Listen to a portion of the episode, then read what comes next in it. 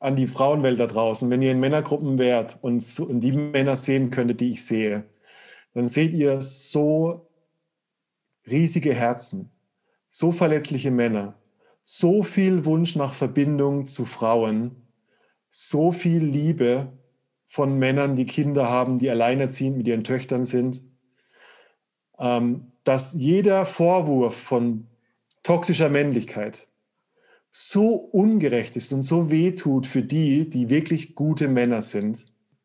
Also das ist die Bitte, äh, diese Polaritäten auch loszulassen, das nicht auf alle zu beziehen.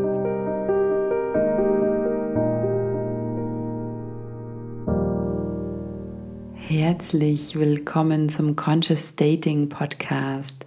Mein Name ist Marianne Kreisig und ich bin Sex- und Dating Coach und in diesem Podcast dreht sich alles rund um das Thema bewusstes Dating.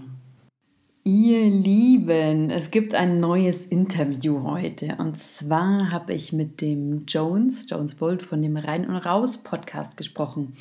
Wir haben uns unterhalten über das Thema, was Männer wollen und was Männer brauchen.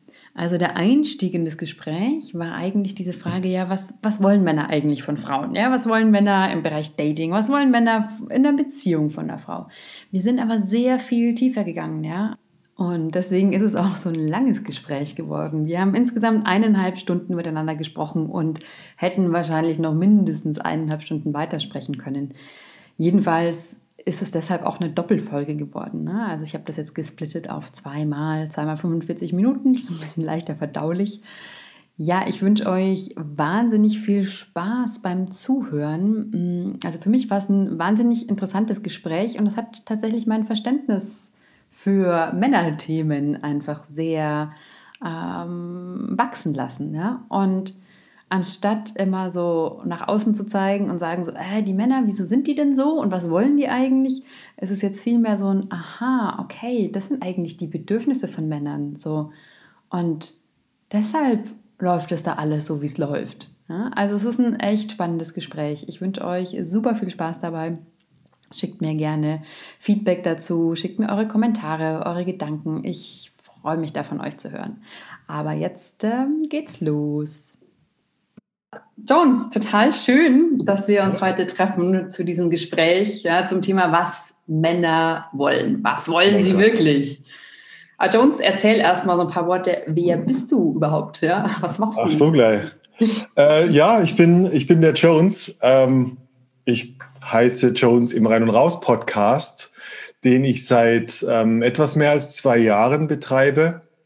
Ähm, hat damals angefangen aus so einer Schnapsidee, wie man Persönlichkeitsentwicklung und Sexualität so vereinen könnte oder zusammenbringen könnte. Hat damals angefangen als ein sogenannter Sexperimente-Podcast. Das heißt, ich habe mich sehr viel in Extremsituationen sexueller Art begeben, um herauszufinden, wie ich mich dadurch persönlich weiterentwickeln kann.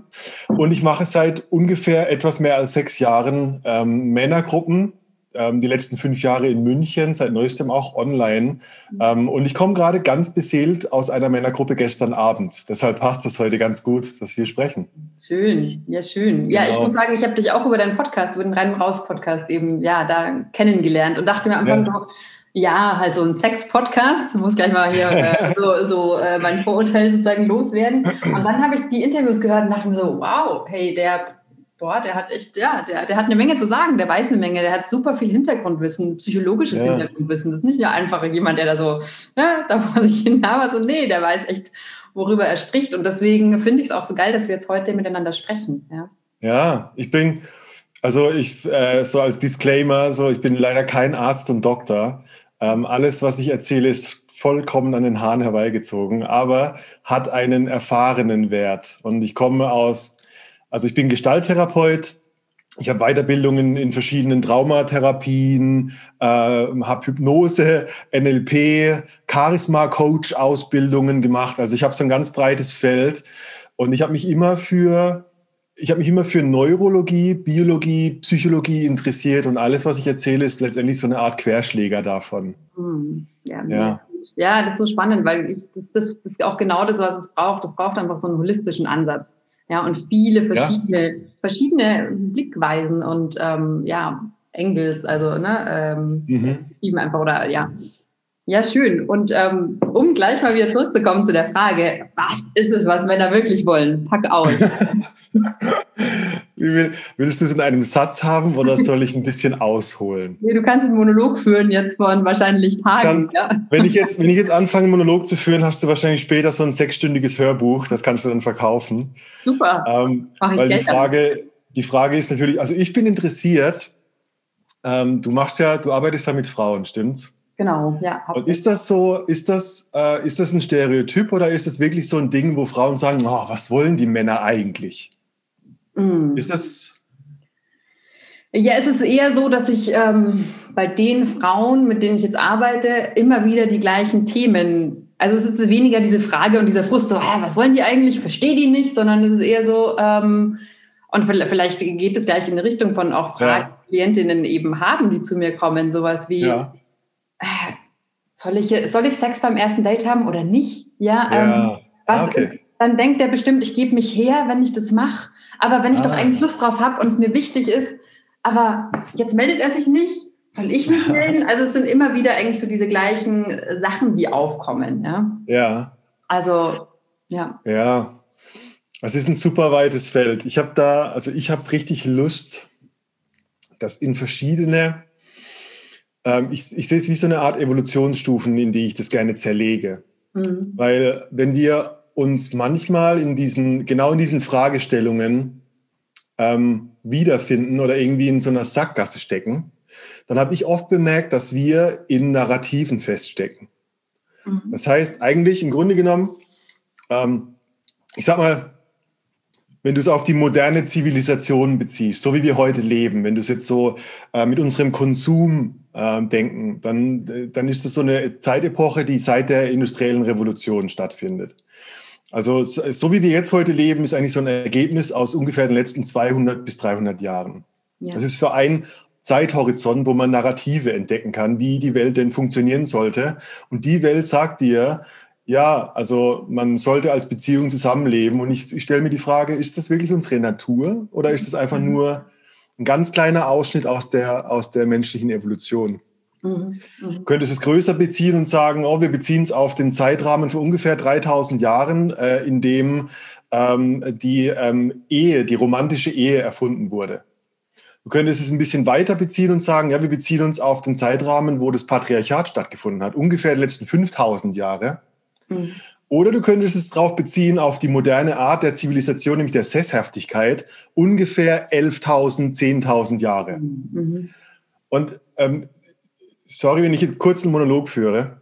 Nee, ist gut. Ich habe mir, hab mir bei diesen Fragen immer gedacht, ist es nicht komisch, dass wir diese Problematiken, die wir behandeln, die sind in einer Evolutions-, also auf einer Zeitlinie von der Evolution ein Nichts im Großen und Ganzen.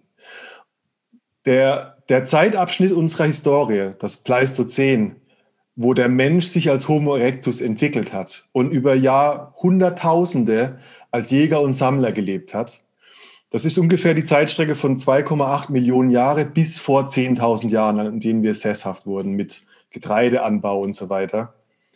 Und ich habe mich immer dran, ich habe mich immer gefragt, so, es kommt aus der Epoche, kommen da unsere wirklichen Bedürfnisse her und ist alles andere nur eine Art Bewältigung von unerfüllten Bedürfnissen?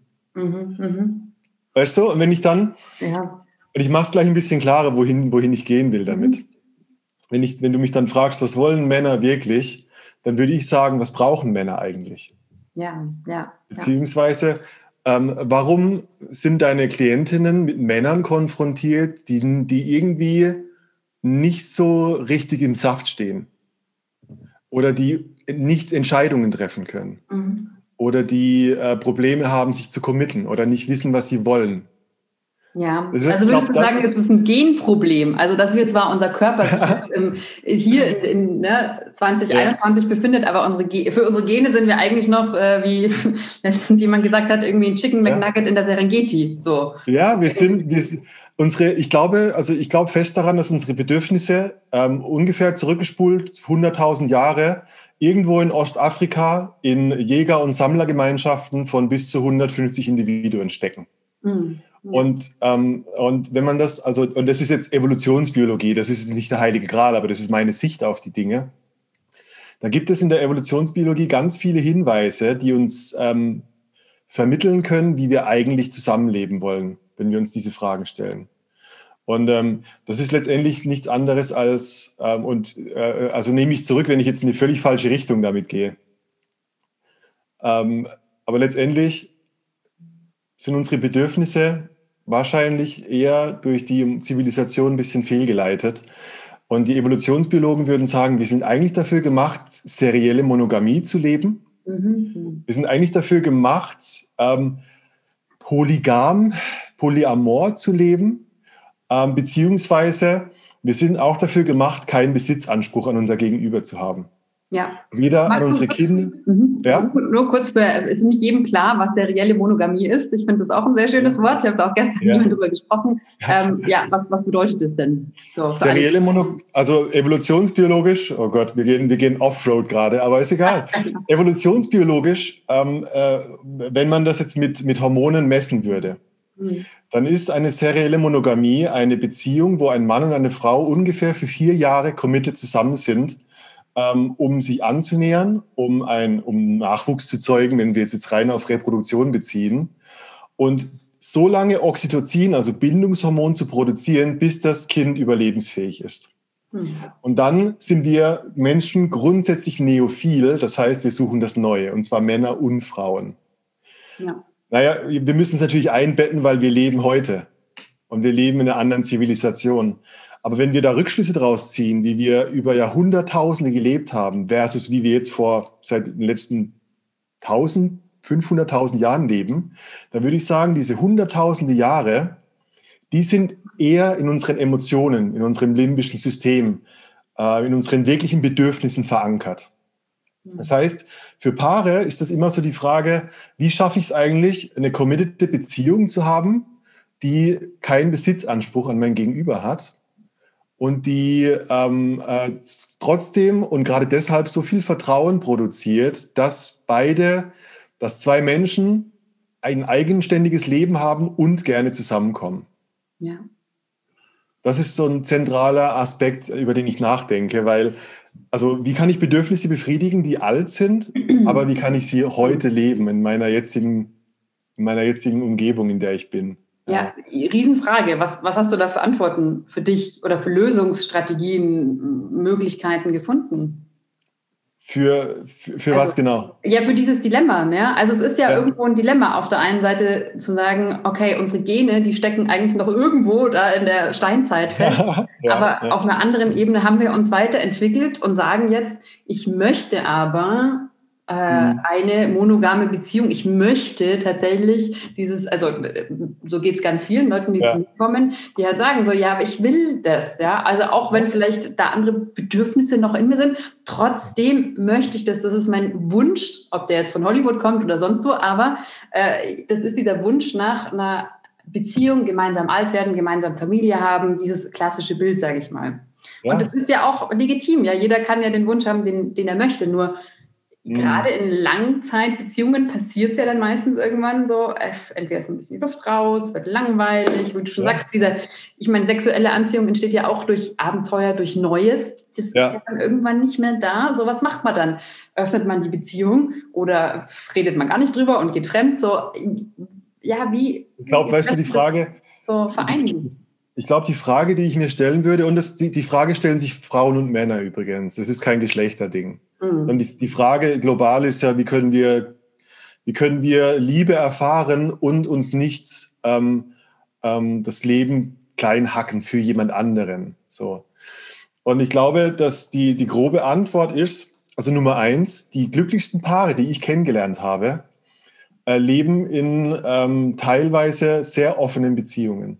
Mhm. Es ist einfach, ich weiß, es ist der Jazz der heutigen Zeit und nicht jeder ist dafür gemacht. Aber ich habe so, ich habe ein, zwei, drei Beispiele von extrem glücklichen Paaren, die sehr intim und sehr vertraut sind und sehr committed, die mit, äh, die in einer offenen Beziehung fremden, mit Sex mit fremden Leuten haben, um eben diesen, diesen neophilen Teil, dieses, das Bewusstsein für, damit ich langfristig mit dir zusammen sein kann muss ich das Bedürfnis nach Neuem stillen. Mhm. Und das ist sehr, das klingt sehr nach einer Kopfgeburt, aber äh, am Ende, das Gegenbeispiel ist, ich lebe das Neue nicht aus, ich committe mich, ich, ich, ich mache Restriktionen in meinem Leben und ein paar Jahre später bricht es aus mir raus, weil es ein Bedürfnis war, das sehr viel älter ist als das, was ich denken kann.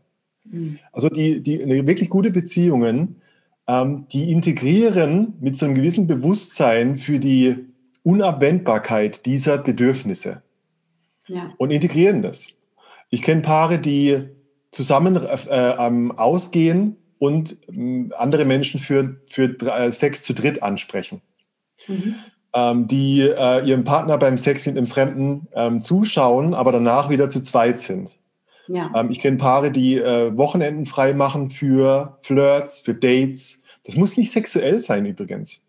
Ich glaube, der, für Frauen ist so ein ganz großes Thema, dass Frauen denken, da ist so eine emotionale Geschichte dahinter, wenn es für Männer eigentlich oft nur körperlich ist. Mhm. Es ist ja. der Reiz des Neuen und das Bewusstsein dafür, dass ich mit meinem langfristigen Partner eine, eine sehr viel tiefere emotionale Verbindung habe, weil ich äh, mein Leben mit einem Mensch teile. Ähm, das, könnte, das könnte viele da draußen befreien, zu sagen, okay, wir müssen trennen. Wir haben hier ein gemeinsames Leben und wir haben da Bedürfnisse aus dem Pleistozän, die wir irgendwie befriedigen wollen, damit das andere wieder funktioniert. Also es ist wie so ein Pendel, ja. das schwingt. Ähm, und das ist meine Beobachtung. Ja. Mhm. Also würdest du sagen, um nochmal zu dieser Eingangsfrage, um, um jetzt mal den, den, den runden Faden oder den Kreis zu schließen, so was, ja. was Männer wirklich brauchen, ist, das sind von Zeit zu Zeit wahrscheinlich Frauen genauso, ja. Also da bin ich ganz, ganz, ganz auch bei dir, was du gesagt hast. Das sind ja. eben mal von Zeit zu Zeit einfach ja, Inputs von außen, ja, das sind neue Bekanntschaften. Ob das jetzt sexuell ist oder vielleicht einfach auch, es kann ja auch einfach, ne, es kann ja auch eine körperlich sein, Körperlichkeit sein ohne Sexualität. Das äh, kann ja genauso. Übrigens, sein also 100 Prozent. Ich glaube, ähm, äh, schwierig wird es oft, wenn eine Beziehung startet und man ein paar Jahre später versucht, das zu integrieren. Mhm. Weil dann ist es ein Fremdkörper. Also ich wünschte, dass viele Leute beim Dating, bei sich, beim sich anbandeln, ähm, schon dieses Bewusstsein mitbringen für, ähm, hey, Marianne, äh, ich mag dich. Wie sieht eigentlich für dich so eine Beziehung aus? Ja, ja. Und ich, und ich, äh, da ist so eine gewisse Angst und gleichzeitig Hoffnung, dass du sowas sagst wie, ja, ich suche nach jemandem, mit dem ich mein Leben teilen kann und ich würde mich auf keinen Fall ähm, in den Käfig setzen wollen für dich. Mhm. Das wäre so, oh wow, was für eine Gesprächsbasis. Was heißt das genau? Und das sind interessante Beziehungs- und Dating-Gespräche. Absolut. Und das ist super wichtig, diesen Container für sich mal klar zu machen. Und es kann ja, ja, sein, ja, also ich meine, wir alle verändern uns. Und die, auch dieser, dieser Wunsch, welchen Container man möchte, ob offen ja. oder so, wie du schon sagst, ne, so in der Theorie klingt für mich eine offene Beziehung auch total gut. In der Praxis wäre ich wahrscheinlich, puh, also mein Nervensystem wäre dann erstmal so komplett überfordert. Ja. Und ich bräuchte wahrscheinlich erstmal ein paar Jahre monogam, bevor ich sagen könnte, so, ah, ja, jetzt und ich, mal spannend. So. Ich beziehe es auf mich und ich kenne das und ich weiß, dass diese Ängste, das sind meine Themen. Mhm, ja. Und ich habe in den letzten Jahren, vielleicht auch durch rein und raus, ich habe so viele pa Paare und ich habe auch wirklich, also ich, ich kann also ich habe Frauen, mit denen ich auch sexuell bin, die in offenen Beziehungen leben mit anderen Männern. Mhm. Und die sind so cool mit sich, die sind in der Beziehung so cool mit sich. Ich bin so klar, ich kann, ich, wir können ein Wochenende verbringen. Wir sind, wir sind hardcore verliebt. Und ich bin so, wow, was für eine Hammerfrau. Ja, ja. Danach geht die Frau wieder in ihre Beziehung. Und da ist, da ist so ein, ich kann mit den Frauen Tiefe genießen, Verliebtheit, auch wenn es nur ein paar Tage sind, und wieder rausgehen. Mhm. Und wir gehen, wir gehen wirklich so rein und raus und rein und raus. Und ich denke mir so, interessant, ich habe im Grunde genommen eine Beziehung mit denen. Mhm, mh. Äh, sie ist nur nicht so konzeptionell gefestigt, aber wenn ich mit Ihnen hier bin, dann haben wir eine Beziehung. Ja. Die ja, hat nur ein anderes Narrativ. Mhm, ja. Das finde ich total spannend auf mehreren Ebenen. Auf der einen ist es so, ja, diese, dieser Wunsch nach, äh, das, das sehe ich auch immer wieder, ja, wir wollen ja alle eine Schublade aufdrücken. So, wo du sagst, du hast, du hast ja Beziehungen zu diesen Frauen auch, ja. Also wenn ihr, wenn ihr seid, dann seid ihr miteinander. Aber ja. du kannst dem halt jetzt nicht diesen Stempel sagen, so, das ist meine Freundin. Es ist halt für dieses Wochenende deine ja. Freundin, ja? ja? Und das kollidiert halt einfach wieder mit diesen ganzen gesellschaftlichen Ansichten, die uns ja sagen, so, ja, So, wie steht ihr zueinander? Was ist das jetzt? So, wer seid ihr denn? Und auch für einen selber entsteht dieser Konflikt. Ja, was ist denn das jetzt? So, welche Schublade nehme ich denn jetzt so von diesen vielen, die es da sind? Genau, und ich kann es ich kann's für mich sagen, in dem Moment, ich meine, die Frau gibt die, macht die Klarheit, ähm, dass ich, also wenn mich jemand fragt, was ist denn das, dann sage ich, ich habe keine Ahnung und es ist mir egal. Ja. Ich brauche ja. kein Label.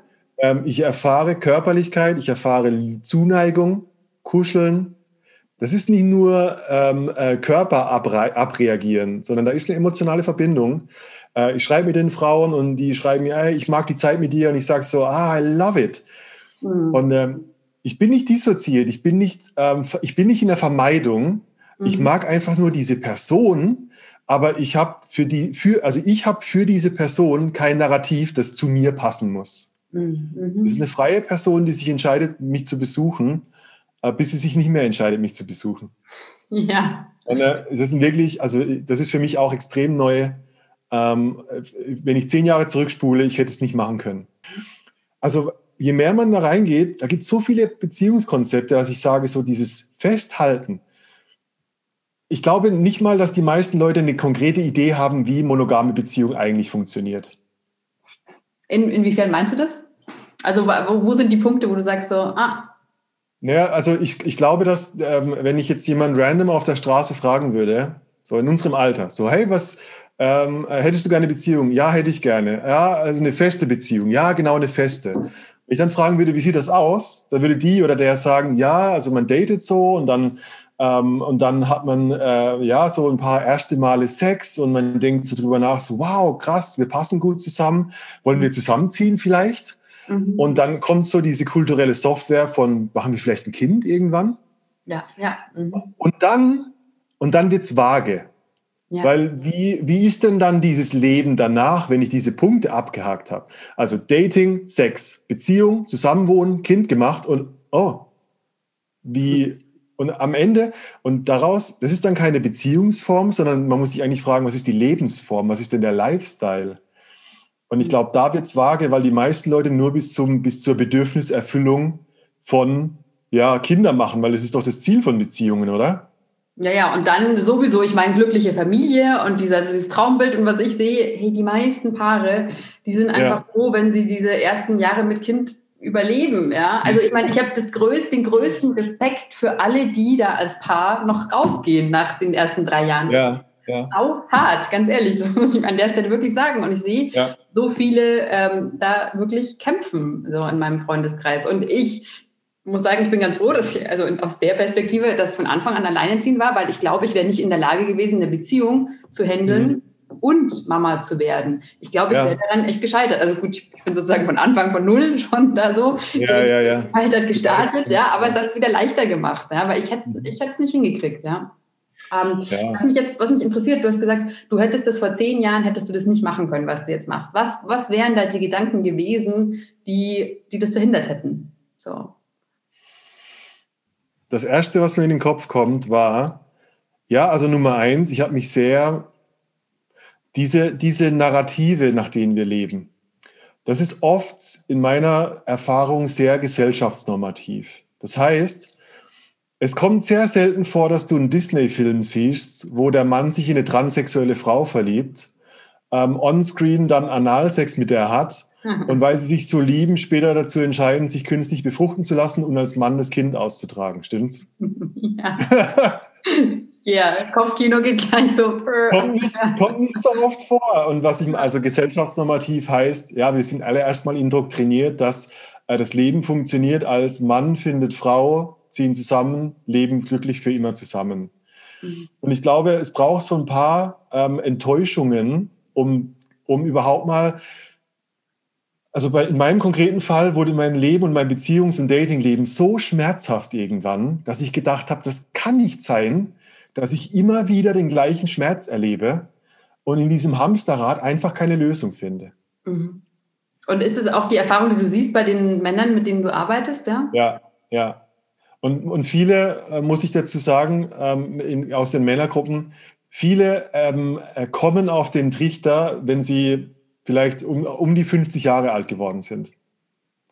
Dann kommen, dann kommen Leute oft in Männergruppen und sagen, hey Scheiße, Ich war 20 Jahre mit einer Frau zusammen, die ich eigentlich von Anfang an nicht wollte. Hm. Das, ist, das klingt sehr hart und ich muss dazu sagen, ich bin für, also pro Männer, ich bin für die Männer. Und das ist oft eine sehr steinharte Realität. Ja. Weil wenn du plötzlich 50 bist, dann ist das eine sehr große Realisation, die natürlich so einen Dominoeffekt in deine Vergangenheit schiebt. Und du bist konfrontiert mit den ganzen Nicht-Entscheidungen, die du getroffen hast. Ja. Äh, wo du einfach so als Forrest Gump einfach okay zu allem gesagt hast mhm. weil da kein Bewusstsein dafür war, was will ich denn eigentlich? Was ist denn mein Leben? Wenn ich nicht so gehorsam bin und dem Beruf wähle, der die meiste Sicherheit bietet, wenn ich die Frau wähle, die sich als erstes anbietet, ähm, und das gilt auch übrigens für Frauen, wenn ich nicht den ersten Typ nehme, weil er halt gerade da steht, sondern wirklich diese Auseinandersetzung habe, wer bin ich, für was bin ich auf der Welt, ähm, was gibt mir mehr Sinn, als nur meine Rechnungen jeden Monat zu bezahlen, im Sinne von Leben? Wie, wie äh, die kurze Zeit meines Lebens, wie will ich die auf dieser Weltkugel verbringen? Ja, Und ich glaube, wenn du die Fragen beantwortet hast, dann findest du ähm, Partner, Partnerinnen als Wegbegleiter. Ja. Und nicht als ähm, Beruhigungsmittel für nicht entschiedene Lebensentscheidungen. Mhm. Schön, schön gesagt. So, und diese, diese, okay, also ich meine, 50 ist jetzt ja auch schon, schon also erstmal bis 50 äh, zu warten, um das, ähm, oder. Das ist oft der Fall, leider, ja. Äh, und ist es dann hauptsächlich, ja, ist es hauptsächlich dann, wie du gesagt hast, dieses gesellschaftliche Narrativ eben, was, also auch Sozialisierung und so, die, die Männer darin belassen lässt, also, oder dass sie da drin verbleiben in diesen Situationen und die Angst, ja. davor, was passiert, wenn sie da rausgehen würden und wie sie bewertet würden. Und ich es ist ganz viel, ja. es ist ganz viel Angstkonfrontation, äh, was ich glaube, was ein wichtiger Punkt ist äh, für das ganze Thema äh, Resilienz. Ähm, meinen eigenen Weg finden, hat oft damit was zu tun, dass wir oft scheitern und uns Ängsten stellen müssen. Und ich glaube, wieder zum Thema, ähm, wo kommen wir evolutionär her? Ich glaube, das ist etwas, das äh, Männer, also wenn man es auf so eine Heldenreise bezieht, dass viele Männer so in den ersten zwei Stufen der Heldenreise in der langweiligen Welt so vor sich hin dümpeln und halt die Welt ertragen mhm. und halt machen, was sie machen müssen. Und dieser Schritt über die Schwelle in das unbekannte Land, wo ich wachsen muss, wo ich Herausforderungen begegne, wo ich Ängste konfrontiere, wo ich äh, wachsen, wo ich wachsen muss, mhm. das machen viele Männer nicht, weil sie sehr schnell nach der Schule, Ausbildung in diesen Schlauch des Normalen eintauchen und dann halt so dieses Narrativ ausleben. Was, also okay, zwei, zwei Punkte. Ja. Zum einen, in, insgesamt, wenn, also so meine Erfahrung, wenn ich mir anschaue, Persönlichkeitsentwicklung, Seminare, ich habe immer in so einem Seminarhaus gearbeitet, da sind ja. tatsächlich 80 Prozent Frauen, ja, die da ja. ähm, an Seminaren teilnehmen. Und zwar je, jeglichen Alters, von wirklich 20 bis 80, ja. Ähm, mhm. Und ganz wenige Männer. Und ich frage mich, ja, ja, warum? Warum ist das tatsächlich so? Warum lassen sich die Männer nach wie vor so sehr da reinziehen, ja, in diesen ja. Staub des Normalen, wie du es jetzt genannt hast oder wie du es gesagt ja. hast? Was glaubst du, warum fällt es Frauen leichter, ja, das, das zu verlassen und sich mit den Themen auseinanderzusetzen? Ich glaube, also ich glaube, das sind wir wirklich am Kern. Ähm, wenn wir den Zeitrahmen jetzt mal auf die letzten 100 Jahre zurückschrumpfen, mhm. was ist eigentlich passiert? Ähm, was ist eigentlich mit den Männern und mit unserer Erziehung passiert und wo unterscheiden Frauen und Männer sich extrem? Was, glaube ich, passiert ist nach dem Zweiten Weltkrieg, ist, dass die Männer langsam aus dem Krieg zurückgekommen sind, schwer traumatisiert, äh, unfähig mit ihren Emotionen klarzukommen, abwesend, physisch oder psychisch. Mhm. Und danach hat das Wirtschaftswunder angefangen. Das heißt, einerseits hatten wir emotional sehr schwache Männer, ähm, und gleichzeitig hatten wir sehr viele Männer, die einfach jetzt ähm, äh, so deutscher Wiederaufbau, sehr viel Arbeit, ähm, Erfolgsstreben, also Sicherheitsstreben letztendlich hatten, was dafür gesorgt hat, dass vermehrt Jungen eher, also Jungen und Mädchen eher unter weiblichen Einfluss aufgewachsen sind. Und seitdem hat Männern oder Jungs das männliche Rollenbild gefehlt, zu dem hin sie sich entwickeln können. Mhm. Der Unterschied zwischen Männern und Frauen ist, dass Mädchen sich nicht von ihrer Mutter emanzipieren müssen. Frauen haben Frauen. Würde ich jetzt so ein bisschen, aber okay, weil ich bin jetzt da nicht ja, davon, ja. Ist, Vielleicht ist es auch mein Narrativ. Ja. ja. Ähm, ich glaube aber, dass, dass äh, Jungs eher ähm, männliche Leitfiguren oder Mentoren gefehlt hat, wo, äh, die ihnen ein gutes ähm, Bild von Männlichkeit gezeigt haben, damit sie sich dahin entwickeln können. Mhm. Ähm, und ich glaube, dass das so ein Ursprung davon ist, dass wir, dass Männer dadurch eher im weiblichen Pol sind. Mhm. Ähm, nicht genau äh, wissen, wie sie ihre äh, Wut oder Aggressionen in, in was Konstruktives bündeln können. Also so eine Hinzu-Energie. Ich baue das jetzt oder ich mhm. fälle jetzt den Baum zum Beispiel. Ja. Und dadurch so ein bisschen, vielleicht, ich weiß nicht, ob schlaff das richtige Wort ist, aber so ein bisschen orientierungslos geworden sind. Mhm. Ich merke das bei mir. Ohne, äh, ich habe zwei, drei ganz konkrete Mentoren, die mir auf meinem Lebensweg begegnet sind, äh, auf die ich alles zurückbeziehe, was mir Stabilität in meinem Leben gibt. Also ich war so ein bisschen Fähnchen im Wind, bis ich Männer getroffen habe, die mich an die Hand genommen haben und mir ein bisschen Weg zu meiner Männlichkeit gezeigt haben. Und ich glaube, das meine ich mit dieser, mit dieser Art Emanzipation. Ich glaube einfach, Frauen haben sehr viel bessere Strukturen, wo sie sich mit anderen Frauen abgleichen, ähm, soziale Kontakte pflegen.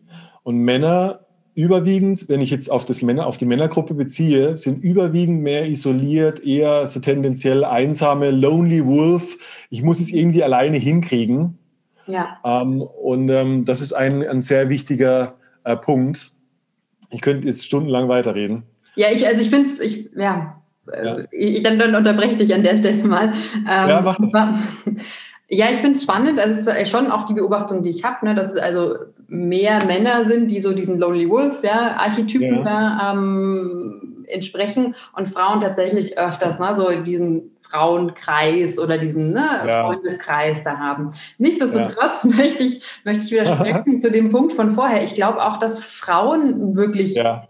mütterliches Bild fehlt. Also ich sehe es einfach auch genau deshalb, weil die Mütter so viel arbeiten ja, und oft so hart sind und so gestresst sind. Ja, also auch wieder irgendwie in eine andere Richtung. Und ich ganz viele ähm, Frauen sehe, die einfach stark verunsichert sind, was Emotionen, ja. die, die auch nicht gelernt haben, Emotionen und Bedürfnisse, aus, Bedürfnisse auszudrücken. Und irgendwie, mir kommt es auch gerade wie ein Déjà-vu vor, wie als ich bei dir in dem Podcast war, wo, wo ich auch so oft gesagt habe, ja, und genau andersrum auch. Also ja, das scheint einfach ja. tatsächlich doch wieder das Gleiche zu sein. So, ich glaube schon. Was, ich glaub, was für Bedürfnisse, was für Bedürfnisse haben wir denn eigentlich? Und wer hat uns beigebracht, die zu äußern? Und so zu äußern, dass wir keine Angst haben brauchen, dass dass wir abgelehnt werden, weil dann sind wir wieder bei unseren Genen, die im Endeffekt, ja, Ablehnung war früher tot. Wenn wir ausgestoßen ja. wurden aus unserer Gruppe ne, in der Steinzeit, dann hat uns halt so ein Säbelzahntiger gefressen.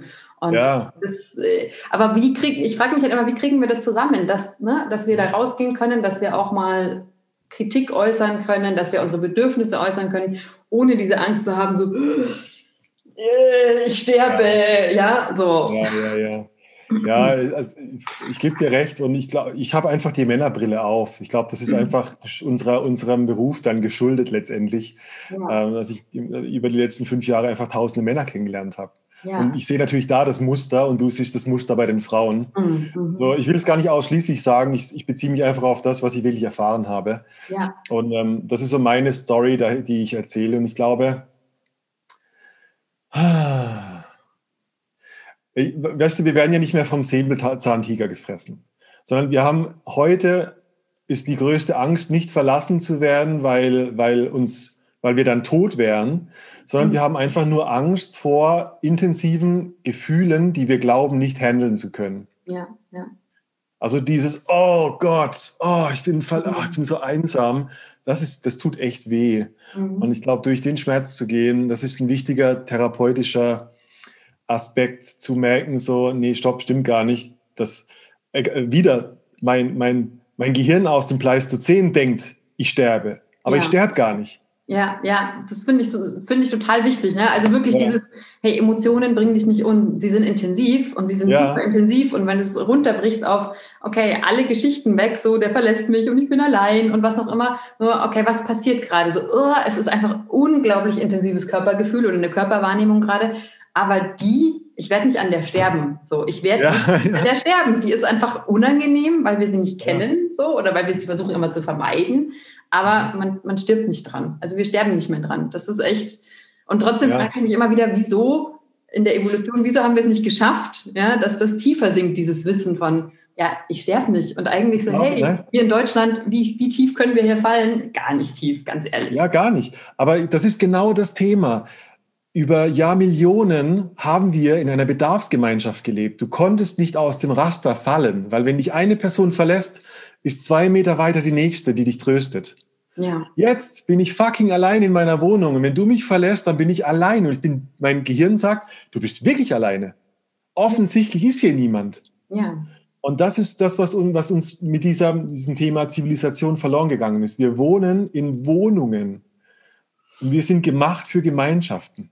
Ja. Für Bedarfsgemeinschaften, die uns trösten können, wo die Emotionen abgefedert werden. Mhm. Das genau, das war noch ein Punkt, der mir vorher eingefallen ist. Ja, wir sind, ja. ich glaube im Grunde ja, wir sind dafür gemacht, aber die, die Erfahrung der letzten Generationen, die wir auch, ja, ja auch sehr stark in uns tragen, ähm, ja die, die war eine andere. Also ich beobachte das ganz stark, auch mal aus der Nähe ja. plaudern, so bei dem, ähm, bei dem Papa von meinem Sohn, der mhm. in der Art, also es ist kommunenartig, würde ich sagen, ja. Also da gibt es einfach, es sind immer wahnsinnig viele Menschen da und es gehen und kommen, so ein bisschen hippie-mäßig. Es ist äh, auf den ersten Blick total schön und es wird irgendwie hier gesungen und es gibt Lagerfeuer und äh, hin und her, ja. Also auf den ersten Blick so, dass du sagst so, wow, cool, ja, das ist so ja. Gemeinschaft. Und wenn du aber dann mal hinter die Kulissen blickst, und das, äh, das soll jetzt nicht böse sein, aber dann ist es oft so, dass da Dinge gar nicht gut funktionieren. Dass da ja. ähm, einer macht ständig das Gleiche, regt sich aber im Grunde total über die andere Sache auf. Ähm, Kinder, wo man eigentlich sagen würde, super für Kinder, wenn viele andere Kinder da sind, wenn viele Erwachsene ja. da sind was aber auch dazu führt, dass die Kinder eigentlich, also was ich beobachte, sind total überfordert, weil sie nicht wissen, wer gehört eigentlich jetzt hier zu meinem Tribe und wer nicht, ja, weil es einfach so viele Menschen sind. Es ist komplex, das heißt, es wird komplexer dadurch. Also wir haben es wir halt nicht gelernt, wie das geht, dieses Zusammenleben mhm. in der Gruppe, obwohl diese Sehnsucht danach so groß ist in der Praxis, also zumindest ja. die ja. Gemeinschaften, die ich gesehen habe, die meisten haben nicht funktioniert. Was total schade ist. Ja? Das ist wirklich sehr viel Arbeit, glaube ich. Ja. Also es ist wie wäre dieses Wissen verloren gegangen, fühlt sich so ein bisschen für mich an. Ist, genau, ja. Und gleichzeitig, wenn ich Gemeinschaften erlebe, wenn ich irgendwie in Workshops bin und ein Wochenende oder eine Woche unter 10 bis 30 Leuten oder so verbringe, dann, dann merke ich etwas in mir ist stabiler geworden. Mhm. Ähm, und es gibt, äh, ich habe also ein wichtiger, einer meiner wichtigsten Lehrer, äh, kommt so ein bisschen aus der Sexualpsychologie. Mhm. Und ähm, der, Sexu der Psychologe, bei dem er gelernt hat, der hat gesagt, dein, äh, unser, unser Gehirn verliert die Gewissheit unserer Identität, wenn wir isoliert sind. Mhm. Das heißt, ich, ich erkenne mich an der, Kontur, an der Kontur oder an der Grenze von anderen. Ja, ja. Wenn da keine anderen sind, dann weiß ich nicht mehr, wer bin ich eigentlich. Ja. Da wird es ein bisschen fluide und da kommen Unsicherheiten. Und, und das ist so, ja, wenn ich zu lange isoliert bin, ja, woher weiß ich denn, ob ich überhaupt das Richtige mache? Ich habe überhaupt kein Feedback, ich habe gar keine Spiegel. Ich, ich behaupte, es ist ein Männerthema, dieses Thema Lonely Wolf, Einsamkeit. Ähm, ich glaube, das ist eine Ursache von ganz vielen ähm, ähm, ja, äh, Zweifeln am, am Leben, Zweifeln am Lebensweg, ist so dieses, ich bin halt alleine und ich muss meine Entscheidungen allein treffen. Mhm. Und ähm, da ist kein Abgleich. Und wir finden Abgleich wenn wir mit einem Gegenüber sprechen, ein, und der Sexualpsychologie sagt ein adäquates Gegenüber. Mhm. Heißt, ich brauche jemanden, der ungefähr in meinem Alter ist, der ungefähr meine Situation versteht, damit ich dem meine Welt erzählen kann und er erzählt mir seine Welt und ich bin so, ach so machst du das. Ah, okay. Mhm. Das ist wie so ein Upgrade. Mhm. Wenn ich das nicht habe, dann bin ich verloren und dann gucke ich irgendwelche YouTube-Videos von völlig irrelevanten Coaches, die mir irgendwas versprechen. Und dann denke ich so, ah, wenn ich endlich die Million habe, dann kommen die ganzen Frauen zu mir. Und dann merkst du, es ist eine Bewältigungsstrategie. Ja, ja. Also würdest du sozusagen äh, sagen, dass das, was Männer auch tatsächlich brauchen, eine Männergruppe ist. Ja? Also im Grunde, das ist das, was du ja, ne, wenn ich so richtig verstanden habe, so der Austausch unter irgendwo Gleichgesinnten. Ich erzähle dir mal eine witzige Geschichte aus der Evolutionsbiologie. Ja. Die Evolutionsbiologen sind sich mittlerweile einig, dass es grundlegend dumm war, Mammuts zu jagen. Und es ist also tatsächlich, ist es der Fall, also wir haben früher Mammuts gejagt. Die Männer haben, also lass uns mal ganz bipolar, die Männer haben Mammuts gejagt. Ja. Und die Evolutionsbiologen haben sich Jahrzehnte analysiert und haben sich gefragt so, hä, da waren viel einfachere Beutetiere. Da waren, da waren Springböcke und verschiedene Tiger, die waren viel leichter zu jagen. Warum sind die Männer so dumm und rennen tagelang ein paar Tonnen schweren Elefanten hinterher? Ja. Das ist doch komisch, oder? Ja. Die, die, Sexu die Sexualbiologen, Psychologen sagen, hey, das, was passiert da eigentlich in Männergehirnen? Wenn wir es auf die Tierwelt beziehen, ist es oft so, bei Vögeln, denk mal an den Pfau zum Beispiel, dass durch das ganze Tierreich hinweg Männer, männliche, die männlich, die Männchen hm. ihre sexuelle Fitness unter Beweis stellen müssen. Ja. Das heißt, der Pfauen, der, der Mann hat dieses, dieses bunte Gefieder, das ihn als sexuell attraktiv ausweist und gleichzeitig ein Handicap ist, weil dadurch ein Puma, der ihn fressen würde, viel leichter findet. Ja, ja. Das heißt, vor dem Überleben ist die, steht bei uns in den Bedürfnissen die sexuelle Reproduktion. Man nennt das auch das Handicap-Prinzip. Das heißt, mhm. ähm, durch, dadurch, dass ich mich in Gefahr begebe, ist das ein Signal für dieses Frauchen, das muss ein toller Typ sein. Ja, ja. Das heißt, du musst mir ein bisschen folgen, was heißt ja, das eigentlich für uns? Warum auf die noch. Ja. Warum sind die so dumm und rennen diesem Mammut hinterher, hm. wo sie zu 50-prozentiger Wahrscheinlichkeit selber dabei draufgehen? Was ist das? Genau das, also Nummer eins, Demonstration von Fitness und das Handicap-Prinzip, das uns ausweist als jemand, der sehr viel Risiko auf sich nehmen kann, weil er wahrscheinlich eine gute Wahl ist, mit sich, also reproduziere dich lieber mit mir. Ich habe das Mammut überlebt und ich habe volles Handicap. Ja. Stell dir vor, das wäre ein männliches Bedürfnis. Und mein Lehrer aus der Sexualpsychologie, der sagt, dreimal mit Männern, einmal mit Frauen, ist als Faustregel. Das heißt, Männer brauchen eine Männergemeinschaft, mit denen sie auf Abenteuer gehen, mit denen sie sich austauschen, weil das in unseren Bedürfnissen sehr viel tiefer steckt als die meisten anderen Dinge. Mhm. Das, heißt, das heißt, das ist so ein Bedürfnis nach Abenteuer, nach ähm, Gefahr. Und stell dir so stereotype Dinge aus Serien vor. Warum sind die Typen so dumm und gehen mit einem Kanu nach Skandinavien und fahren einmal über einen See? Seid ihr bescheuert? Warum habt ihr euch diesen äh, VW Bulli gekauft und seid damit nach Portugal gefahren? Seid ihr noch ganz dicht? Das sind Männererlebnisse. Mhm. Das ist tiefes Bedürfnis, das Männer brauchen. Das Abenteuer mit anderen Männern, das ist irgendwo ganz tief in uns begraben. Wir, machen, wenn, wir sehen heute nicht mehr diese Reproduktion als Vordergrund, aber das Bedürfnis ist genau das. Mhm. Wenn Männer das erleben, in, wir zum Beispiel machen Männerworkshops in Griechenland einmal im Jahr, nach sieben Tagen ist das so ein Bewusstsein für, ach, das hat mir die ganze Zeit gefehlt. Alter, mhm. ich dachte immer, die Männer sind irgendwie meine Feinde. Ich habe immer gelernt, dass Männer im Konkurrenzkampf stecken. Mhm. mhm. Dass wir, wir, wir messen uns an Schulnoten, wer als letztes im Sport gewählt wird, äh, wer das meiste Geld hat, wer den dicksten Ferrari fährt. Die, die Narrative sind immer auf Konkurrenz.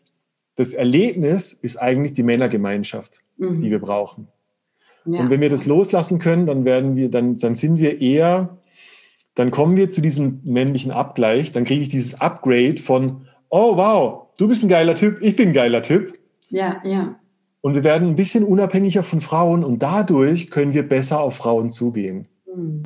So, ihr Lieben, das war der erste Teil von unserem Gespräch. Der zweite Teil folgt und in dem zweiten Teil wird Jones dann seine geheime Liste enthüllen, die er aus Jahren ähm, von Männerkreisen und Männerarbeit zusammengetragen hat. Und in dieser Liste stehen wirklich ganz klare Punkte von, was wünschen sich Männer von Frauen. Ja, also was sind so die ja, so diese Top, sozusagen Top-Punkte, wie, was sie sich wünschen, wie eine Frau sein sollte und gleichzeitig, was sind die absoluten No-Gos, ja, was sind so die absoluten Abtörner.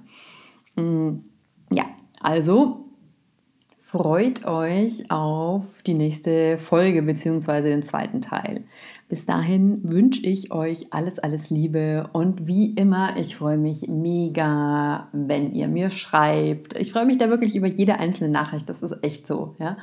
Und auch wenn ihr jemanden kennt, ja, von dem ihr sagt so, boah, für den oder die könnte dieses Gespräch hier richtig spannend sein, dann schickt doch einfach mal den Link weiter. Ja, also help us spread the word. Alles, alles Liebe, eine wundervolle Woche und bis bald.